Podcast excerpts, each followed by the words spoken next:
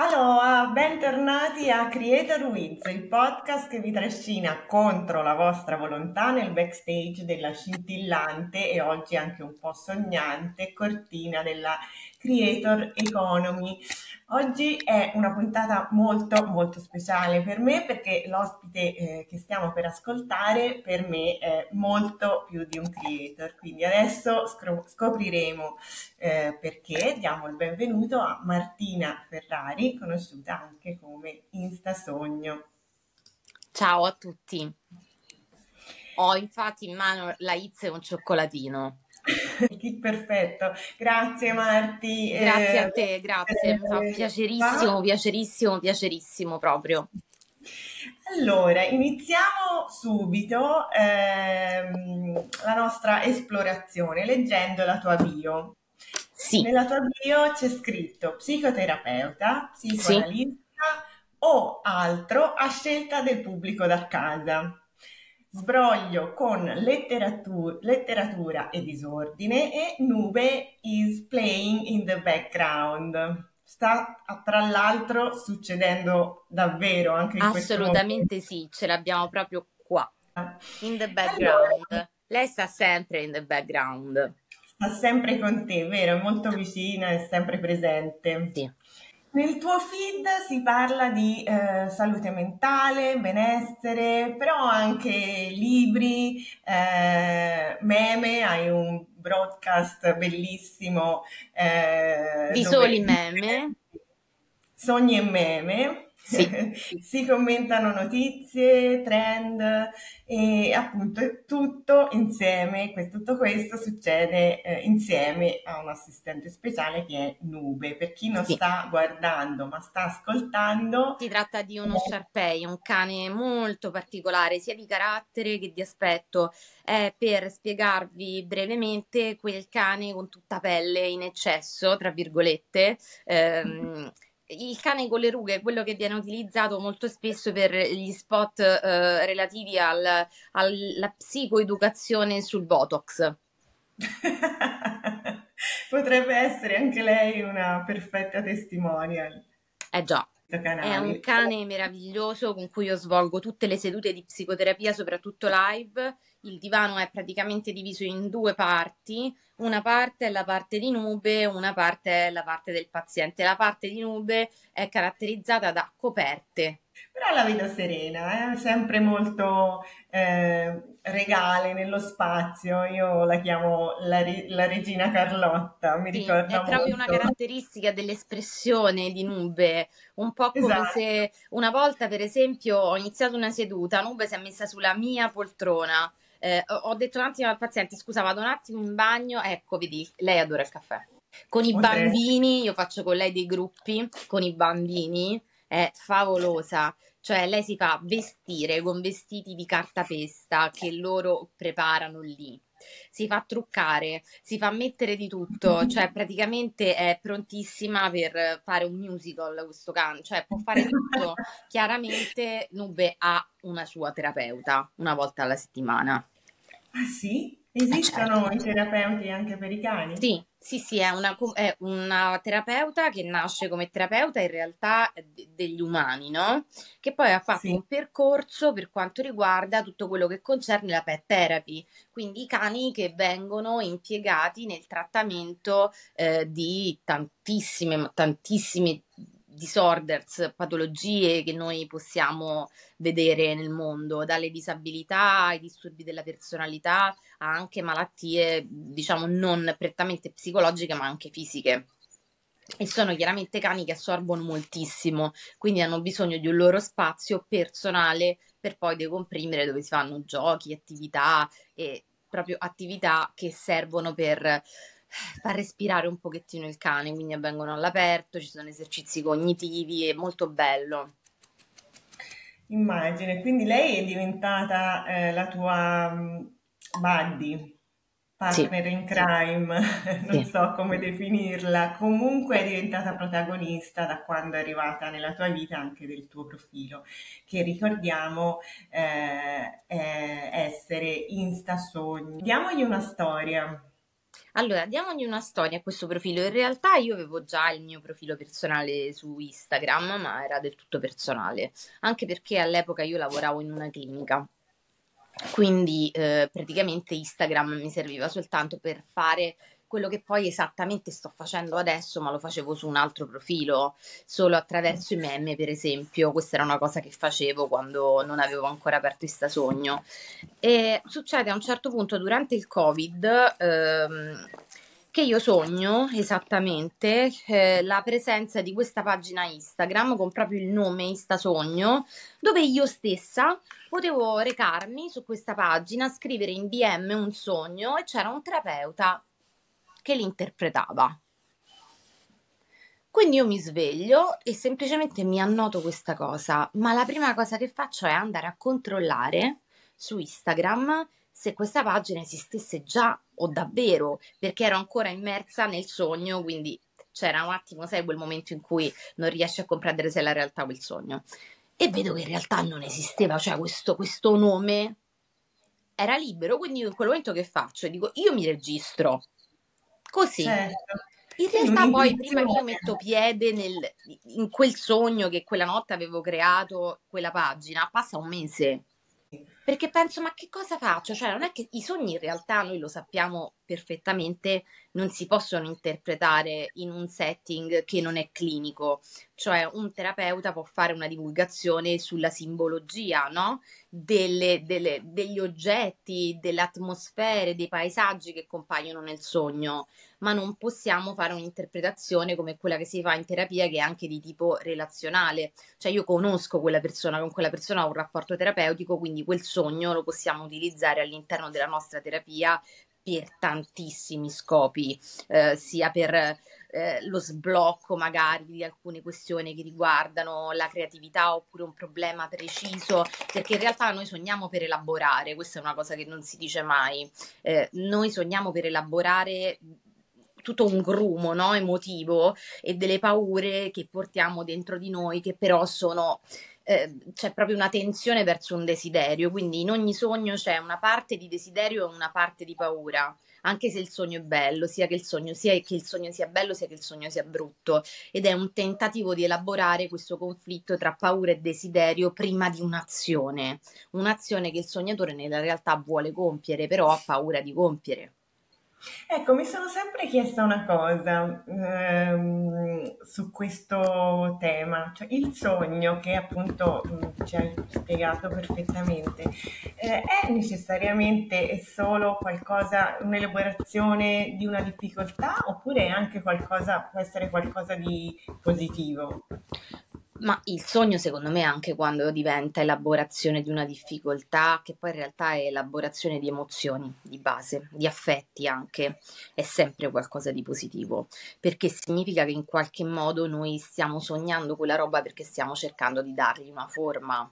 Quindi da ogni sogno può nascere un'azione poi nella realtà concreta di generatività per questo l'analisi dei sogni viene utilizzata anche ehm, per i creativi, per esempio. Cioè io ho molte persone che vengono qua che fanno dei lavori particolari, per particolari intendo lavori magari artistici, quindi sceneggiatori, registi, scrittori, eh, creator e quant'altro. Quindi noi utilizziamo a volte proprio i sogni per tirare fuori quel qualcosa che si ha dentro e che si vuole comunicare agli altri, ma si ha magari difficoltà a farlo. Proprio sai quando ci sono dei blocchi che dice c'è talmente tanta roba nella mia pancia che non so come comunicare, e allora quella è una via reggia, diciamo.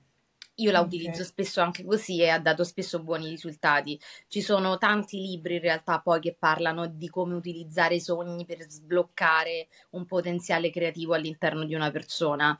Eh, quindi mh, io ho sempre trovato questa metodologia ottima, nel senso ha funzionato anche con me, ma in maniera di tutto inconsapevole se ci pensi, con la pagina. Certo, certo. E da quando poi è iniziato questo, questo progetto, io ricordo perché ti, ti, ti, ho seguita fin da subito, eh, ricordo che eh, la tua pagina era eh, senz'altro ehm, molto attraente proprio perché appunto il concetto di sogno eh, credo che eh, sia eh, interessante per tutti perché eh, nessuno è escluso da questa attività, ma anche mh, per il modo in cui comunicavi. Eh, ricordo forse un, un, un, momento in cui collaboravi ehm, con, eh, con una, un'altra creator che forse era grafica se ricordo sì. bene sì. Eh, e insieme, insieme avete diciamo reso anche visivo quel concetto che tu ci hai appena raccontato e che non è assolutamente facile. Guarda, quando io ho iniziato la pagina in realtà quando proprio la pagina si è materializzata era una raccolta di biglietti scritti a mano. Ecco, sì, infatti. Quindi c'era questo feed che era fatto tutto di biglietti scritti a mano di persone che me li mandavano, io li scannerizzavo, li mettevo sulla pagina.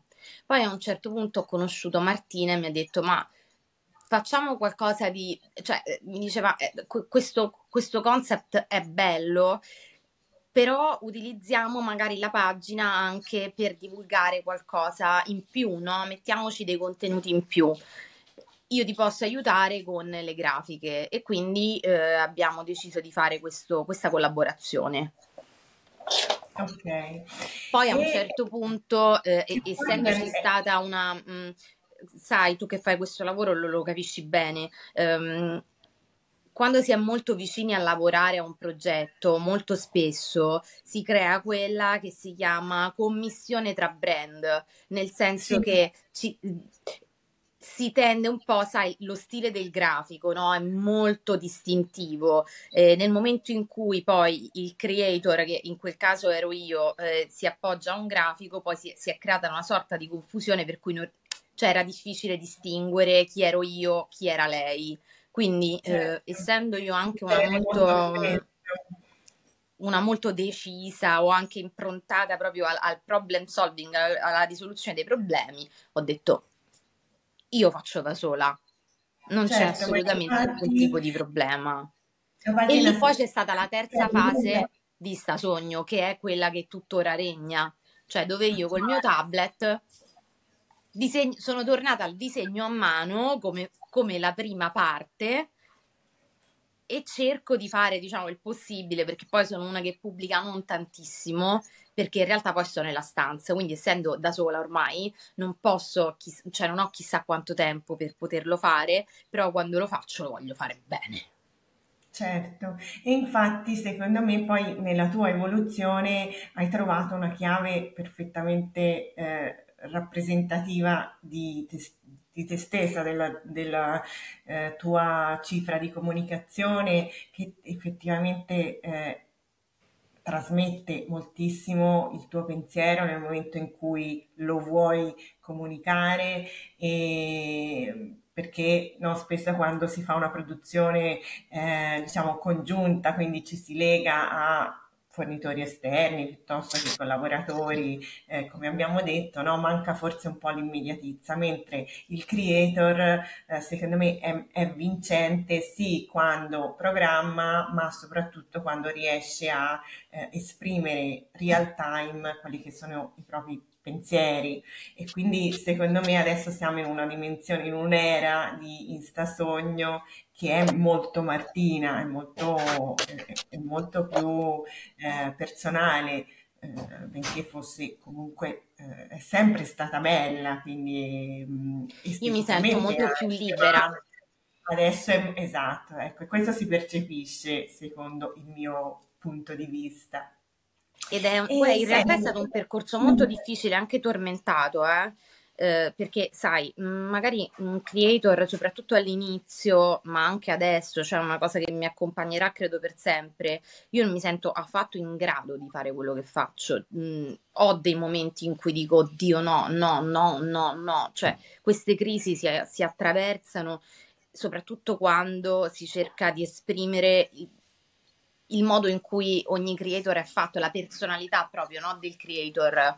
Mm, perché sai, mm, ci sono poi vari stili e sono scelte che sono assolutamente non contestabili perché la cifra è sempre soggettiva però ehm, sai, avrei visto magari profili con un feed perfettamente organizzato, eh, armonico nella scelta, magari dei colori, c'è un pad dietro ed è una cosa che io sogno di fare, cioè nel senso più che altro di rispettare, perché credo che andrebbe un po' meglio il tutto, che riuscirei a comunicare meglio. Tuttavia, tutte, tutte le volte che io ci ho provato non ce l'ho fatta. A un certo punto mi sono arresa, ho detto senti, go with the flow. Certo, beh, è vero che questo sistema visivo eh, crea ordine, è vero che ci siamo ci, ci hanno detto che eh, questa impostazione era quella giusta. In realtà poi eh, negli anni con l'evoluzione dei social e per la diffusione della, per la diffusione anche molto ampia eh, che hanno i social, quindi riescono ad entrare eh, proprio in contatto sempre più in profondità, in modo allargato con, eh, con moltissime persone, in realtà ci dicono poi le stesse piattaforme che eh, la spontaneità eh, ovvero l- il pubblicare eh, senza troppe regole eh, è vincente, molto di più di, della perfezione. No? Cui, allora, questa eh, cosa la, all'algoritmo non piace tantissimo, devo dire. Cioè, questa cosa non... Quale? Non, questa cosa non piace moltissimo all'algoritmo, nel senso che magari chiaramente sai se un creator pubblica una volta al mese soltanto quando gli viene il guizzo creativo o è del giusto umore, eh, nel momento in cui tu poi ritorni, cioè sei un po' penalizzato. Cioè, tu parli di frequenza. Sì, di, di, frequenza, di costanza, per esempio, che è un altro valore molto importante eh, e che io chiaramente non posseggo. E, ehm, e quindi ecco, que- questo mi penalizza, il, no, il, non, il, non, essere costante, il non seguire un piano ehm, e l'andare con, con, il flusso dei miei pensieri o delle cose che effettivamente io in quel momento voglio comunicare. Cioè io non è che ho, sai, la rubrica del lunedì e poi il post del martedì e il reel il giovedì e la frasetta il venerdì. Io posso pubblicare pure non pubblicare per due mesi, capito? Beh, Beh, sì, sì, lo capisco, lo comprendo. Eh, ovviamente l'algoritmo, gli algoritmi, eh, che tra l'altro sono sempre in evoluzione, eh, premiano la costanza, però secondo me eh, questa eh, caratteristica è intesa come continuare ad essere presenti. Sì. Forse si lega meno, a mio avviso, al format eh, che proponi quanto più alla, alla, frequenza di pubblicazione e questo senz'altro è un vantaggio. Però ecco, non necessariamente eh, deve essere legato Sempre queste sono scelte soggettive a mio vedere, nel senso mh, mm, cos'è che spinge no, un creator a impegnarsi in un progetto di divulgazione o di comunicazione perché ognuno chiaramente anche in base alla propria personalità e come è fatto e anche agli obiettivi no? poi che ha eh, nella vita in generale, come vede la vita, come si sta nel mondo, decide di portare avanti un progetto in un certo modo. E io ho scelto questo perché rispecchia al 100% quella che io sono nella realtà. Cioè, non mi, magari non mi si sente, non mi si vede, ma, ma ci sono, e poi ricompaio. C'è una, un, una frase che spesso scrive la mia community sotto i post quando io riesco dal, dal silenzio, che è così a bomba. cioè, no, tipo che ne so, pubblico a mezzanotte una cosa così a bomba, cioè dopo due mesi di silenzio ritorni così a bomba e effettivamente è diventata poi la frase che guida un po' tutto il, il format.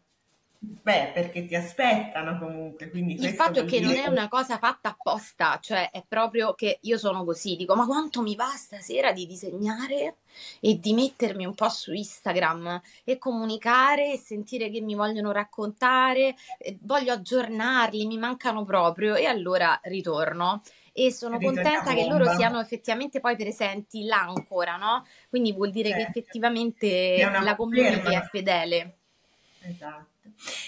Senti Marti, allora negli ultimi tempi abbiamo assistito un po' a un'inversione di tendenza, no? Che vede sempre più ingaggiati i micro influencer, Sì, a discapito eh, delle celebrities o macro influencer, quindi eh, c'è una, eh, diciamo, un, eh, uno spazio per i micro influencer che tra l'altro ricordiamo per chi ci ascolta si determinano in un range di community eh, dalle dimensioni diciamo limitate, cioè tra i 1000 e i 100.000 eh, follower, come se 100.000 fossero pochi, però comunque questa è la categoria eh, la casella in cui vengono eh, di solito inseriti i micro eh, influencer.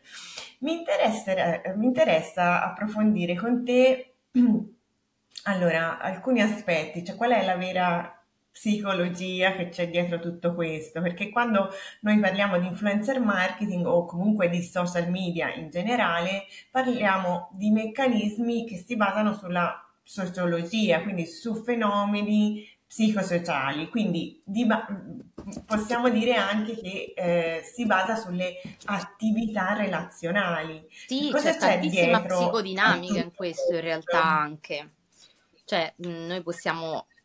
Allora, ci sono due, secondo me, linee di interpretazione che in realtà non si escludono l'una con l'altra. Una è quella della sociologia e una è quella della psicologia sia pura, quindi scientifica e generale, sia quella che è la psicoanalisi, che poi è il mio campo di specializzazione. In realtà i micro influencer rispetto alle celebrity, no? che magari hanno un grandissimo pubblico, ehm, ispirano e coinvolgono chi è l'utenza, cioè l'utente che utilizza Instagram in maniera completamente differente, perché Instagram funziona su due meccanismi.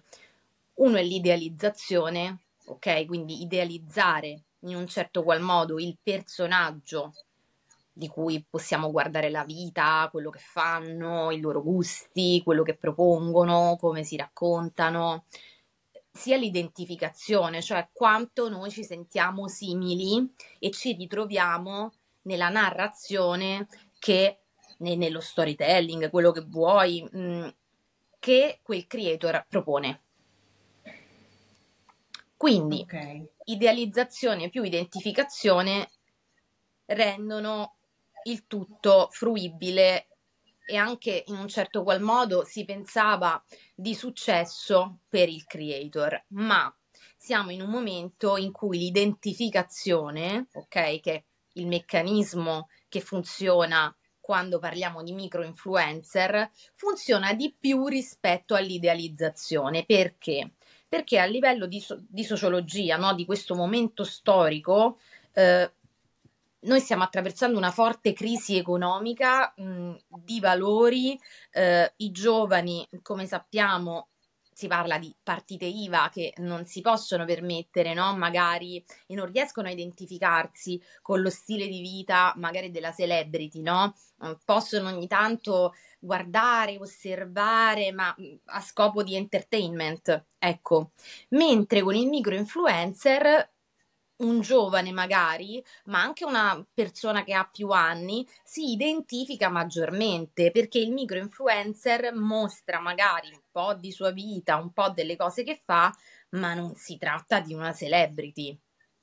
Quindi magari... Quindi tu dici non c'è lo stacco tra ehm, la vita dell'utente e quella delle persone, eh, dei esatto. micro influencer che, che seguono. Quindi il coinvolgimento mediante l'identificazione è più, è più, di pancia, è più reale, no? Anche perché magari il micro influencer eh, risponde di più in DM, eh, si rivolge al, al, all'utenza in una maniera eh, più informale, quindi si percepisce proprio anche dal video, no? Secondo me, che quella persona è estremamente reale, disponibile, eh, la può incontrare, ehm, anche magari mi capita, io seguo tutti i micro influencer perché sono una micro influencer in questo caso, se vogliamo parlare, io sono più una creator che un influencer, comunque io osservo e comunico più con micro che con macro perché hanno delle vite molto più simili alla mia. propongono anche magari dei prodotti, no? Io sono molto interessata alla skincare o ad altre cose piccole, oggettini, ehm, molto più affordable, non so come dire. Certo, certamente. Cioè, magari sono Quindi... le persone che comunicano, oh, ragazzi, correte, andate su questo sito perché ci sta il cashmere fighissimo in offerta a 80 euro. E io certo, corro quindi... perché a me okay. interessa comprare il cashmere in offerta a 80 euro, nel senso, io sono una che va al mercato dell'usato, quindi per me è importante ed è bello avere un rapporto con queste persone perché si crea a tutti gli effetti una community in cui magari c'è attenzione al risparmio, ehm, alla gestio- alla una migliore gestione poi delle risorse economiche che abbiamo che non sono chissà quali, eh, dell'ottimizzazione no? un po' di tutto quanto e c'è un rapporto più diretto, più simile a quella che è la vita al bar, per esempio, no? Cioè il micro-influencer è il bar, l'influencer, la celebrity è il ristorante di lusso. Io vado al bar. Chiaro. E Quindi mi faccio pure quattro chiacchiere, quattro chiacchiere informali.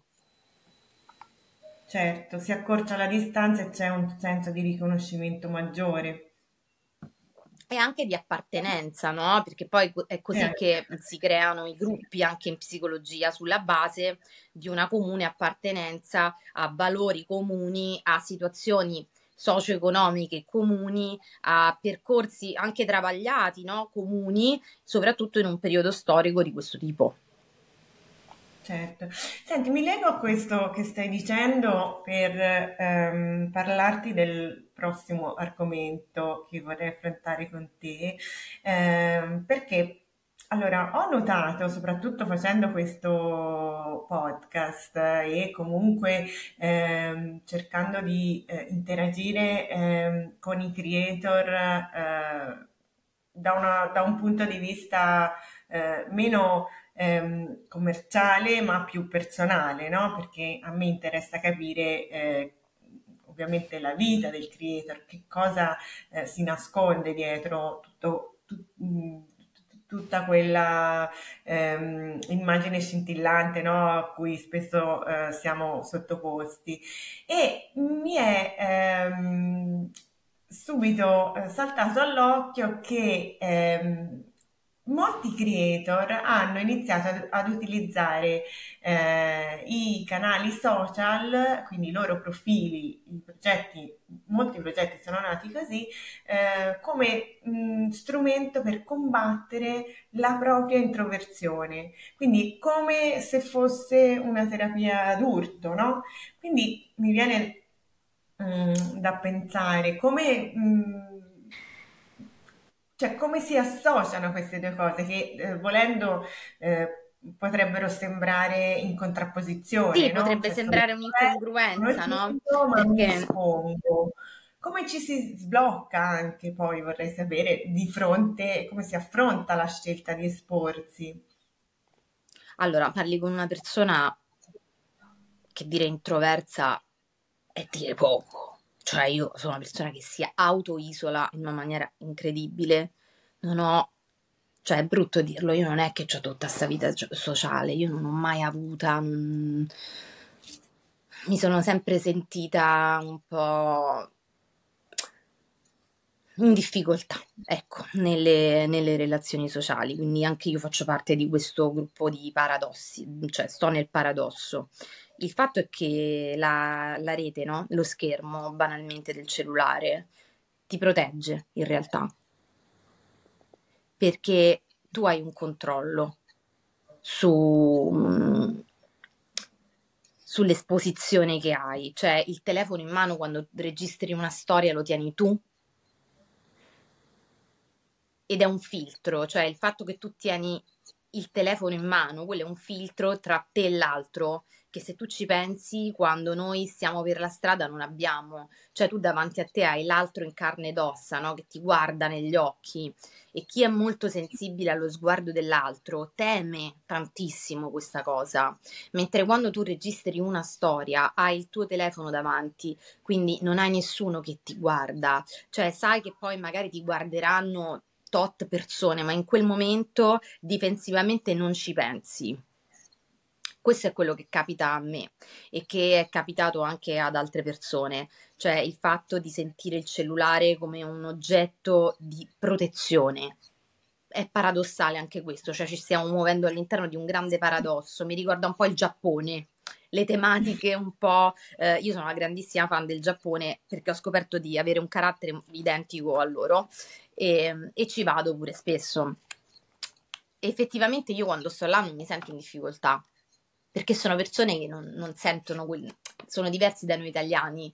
Mm, non c'è quello sguardo, cioè noi abbiamo proprio lo sguardo dritto verso l'altro, la gestualità, eh, molto ci sporgiamo no, verso l'altro.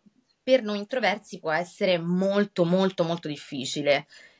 Io nei social, per esempio, ho trovato una chiave di espressione, anche di risoluzione, nel senso a me mi ha sbloccato poi. Avere la, la pagina, gestire la pagina poi durante il tempo ha fatto sì che anche nelle occasioni sociali, quelle real, io sentissi e provassi meno vergogna, per esempio, che riuscissi a sostenere di più lo sguardo dell'altro. Cioè è stato come tuffarsi da uno scoglio, senza rendermene conto. Capisco, capisco perfettamente cosa intendi, cioè la ricerca di libertà in qualche modo, eh, però anche se possiamo dire eh, la, cioè che va insieme alla non mh, paura del giudizio Sì, in quel, in quel mezzo lì, in quello spazio lì perché comunque come dici tu io riesco a esprimermi perché ho un filtro, quindi io sono perfettamente in controllo di quello che...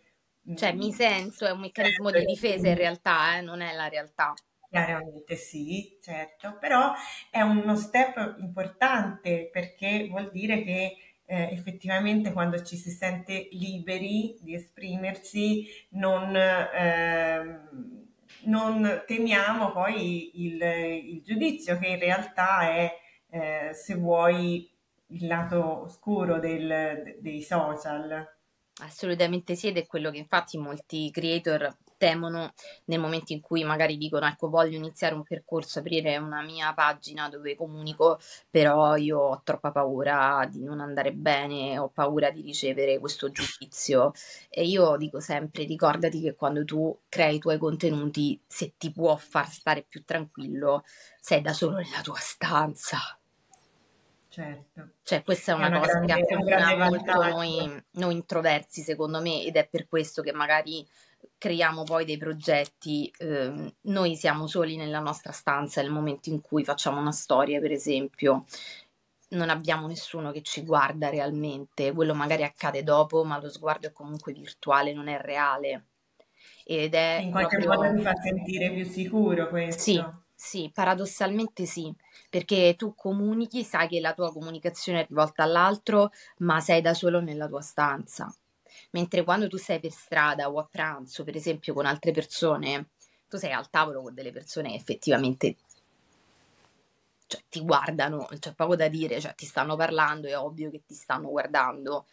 Un introverso si può sentire un po' invaso, no? Un po' come se non avesse controllo dei propri confini.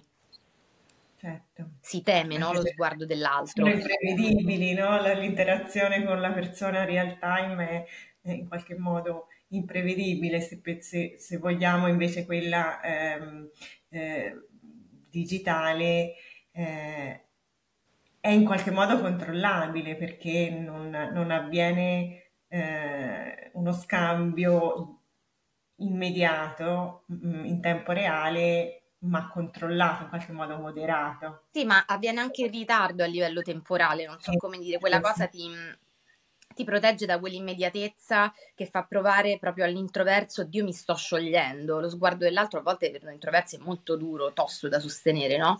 Mentre là eh, effettivamente magari un commento, no? Una risposta, un qualcosa, un post, una storia, eh, è un nick che scrive e avviene in ritardo, non è in simultanea, quindi esatto. e poi non c'è l'occhio che ti guarda, c'è il dito che digita.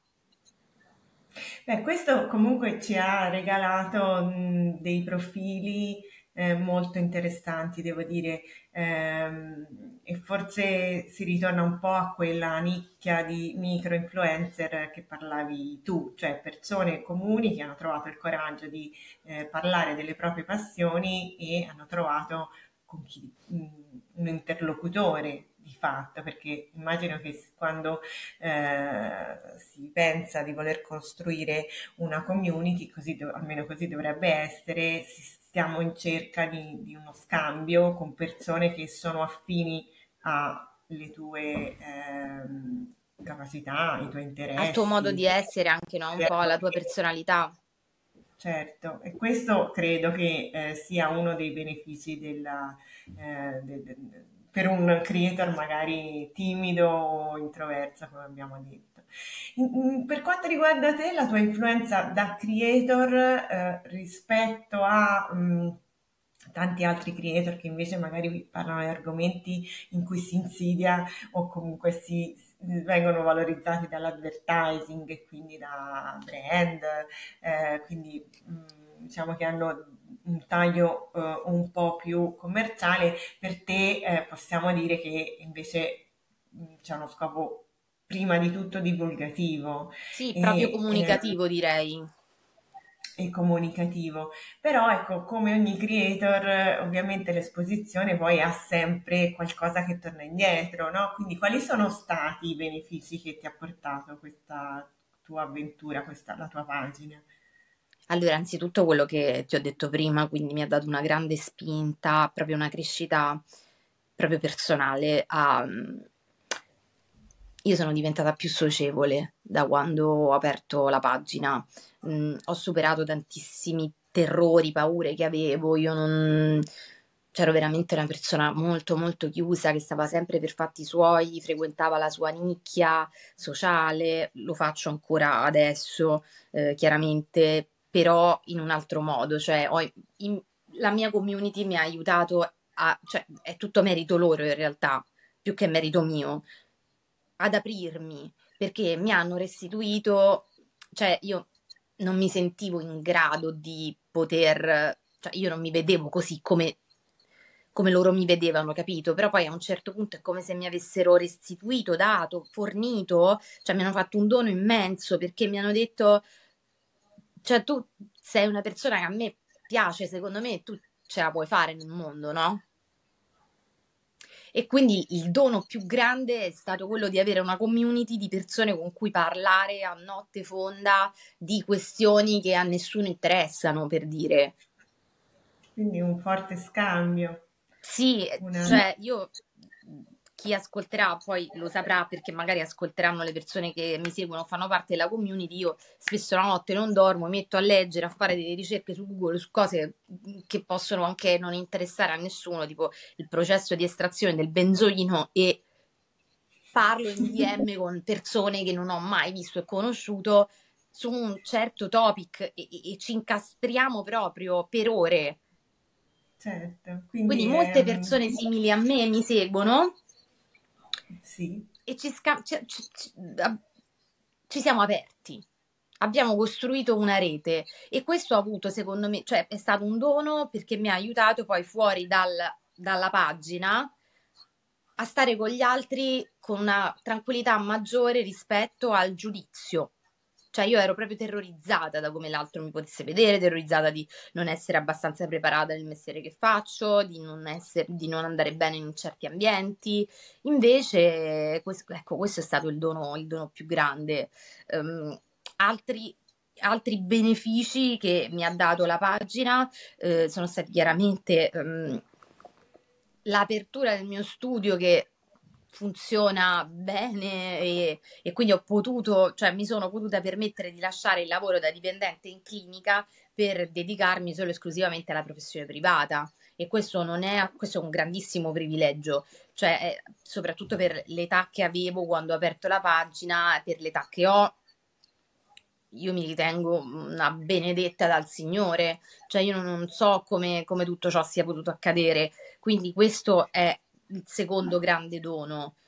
Il terzo grande dono è che questo però secondo me ha tante facce da esplorare e bisogna fare molta attenzione è appunto quello che dicevi tu. Um, tutto il mondo dell'advertising, poi dei, dei, brand che ti contattano per le sponsorizzate, eccetera, eccetera, no? le collaborazioni. Io in quello sono molto attenta. Um, sono una che più, cioè che rifiuta più che accetta in realtà. Sono molto molto selettiva e però mi ha dato l'opportunità di conoscere brand con cui io mi trovo per esempio benissimo, che, di cui ho conosciuto magari la produzione, le ragazze della comunicazione, mi accade magari di più con i libri perché poi io mi occupo di quello. Ehm, però mi è accaduto anche per esempio con prodotti tipo che so, shampoo, creme o altre cose. Eh, si tratta chiaramente, o non avevamo dubbi, di produzioni un po' più di nicchia, attenti all'ecologia, al consumatore tantissimo, che è una cosa che io apprezzo veramente tanto, cioè quando c'è un reale interesse per quello che è il consumatore, colui che investe poi del denaro nel comprare quel prodotto, allora io cioè, me ne accorgo quando è così. Cioè quando la situazione dietro è troppo meccanica non mi piace, quando invece sento che c'è un, un'umanità, un interesse importante per quella che è l'esperienza del consumatore, allora lì io mi sento di poter collaborare per come sono fatta, poi sono sempre scelte soggettive e personali. Certamente, certamente. Ma ecco, ora ti farò una domanda a proposito di questo. C'è una collaborazione che ti piacerebbe proprio attivare? Cioè, o quantomeno un, un settore o qualcosa, un sogno che hai in questo senso da creator? Oddio, non non ci ho mai pensato a questa cosa.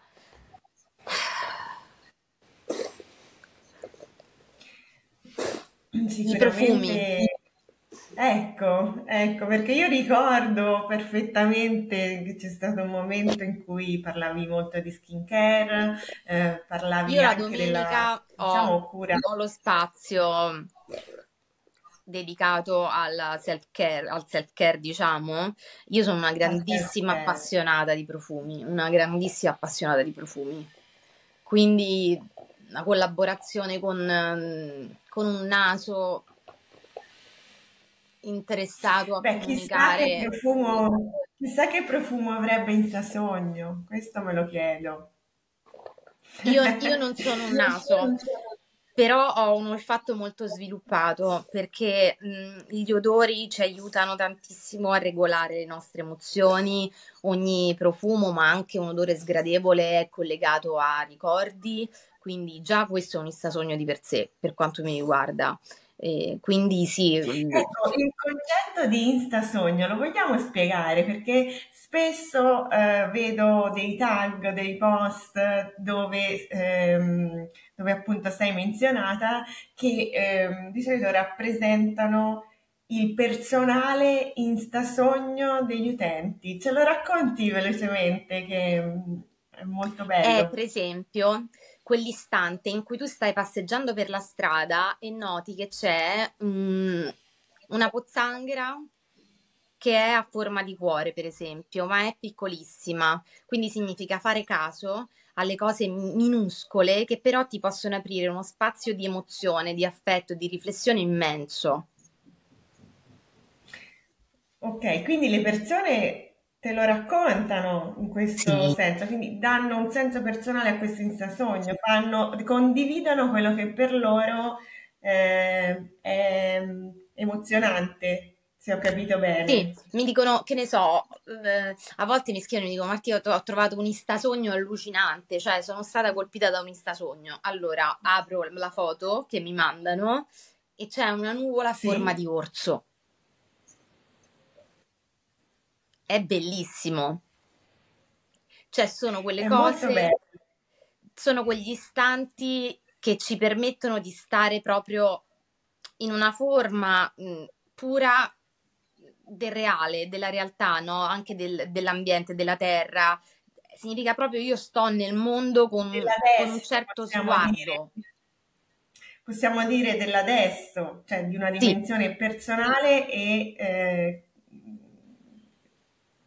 della- de- de- del, del momento in cui sei, in cui ti trovi, no? Quindi Molto bello questo, magari invitiamo chi ci ascolta a condividere con te il proprio instasogno.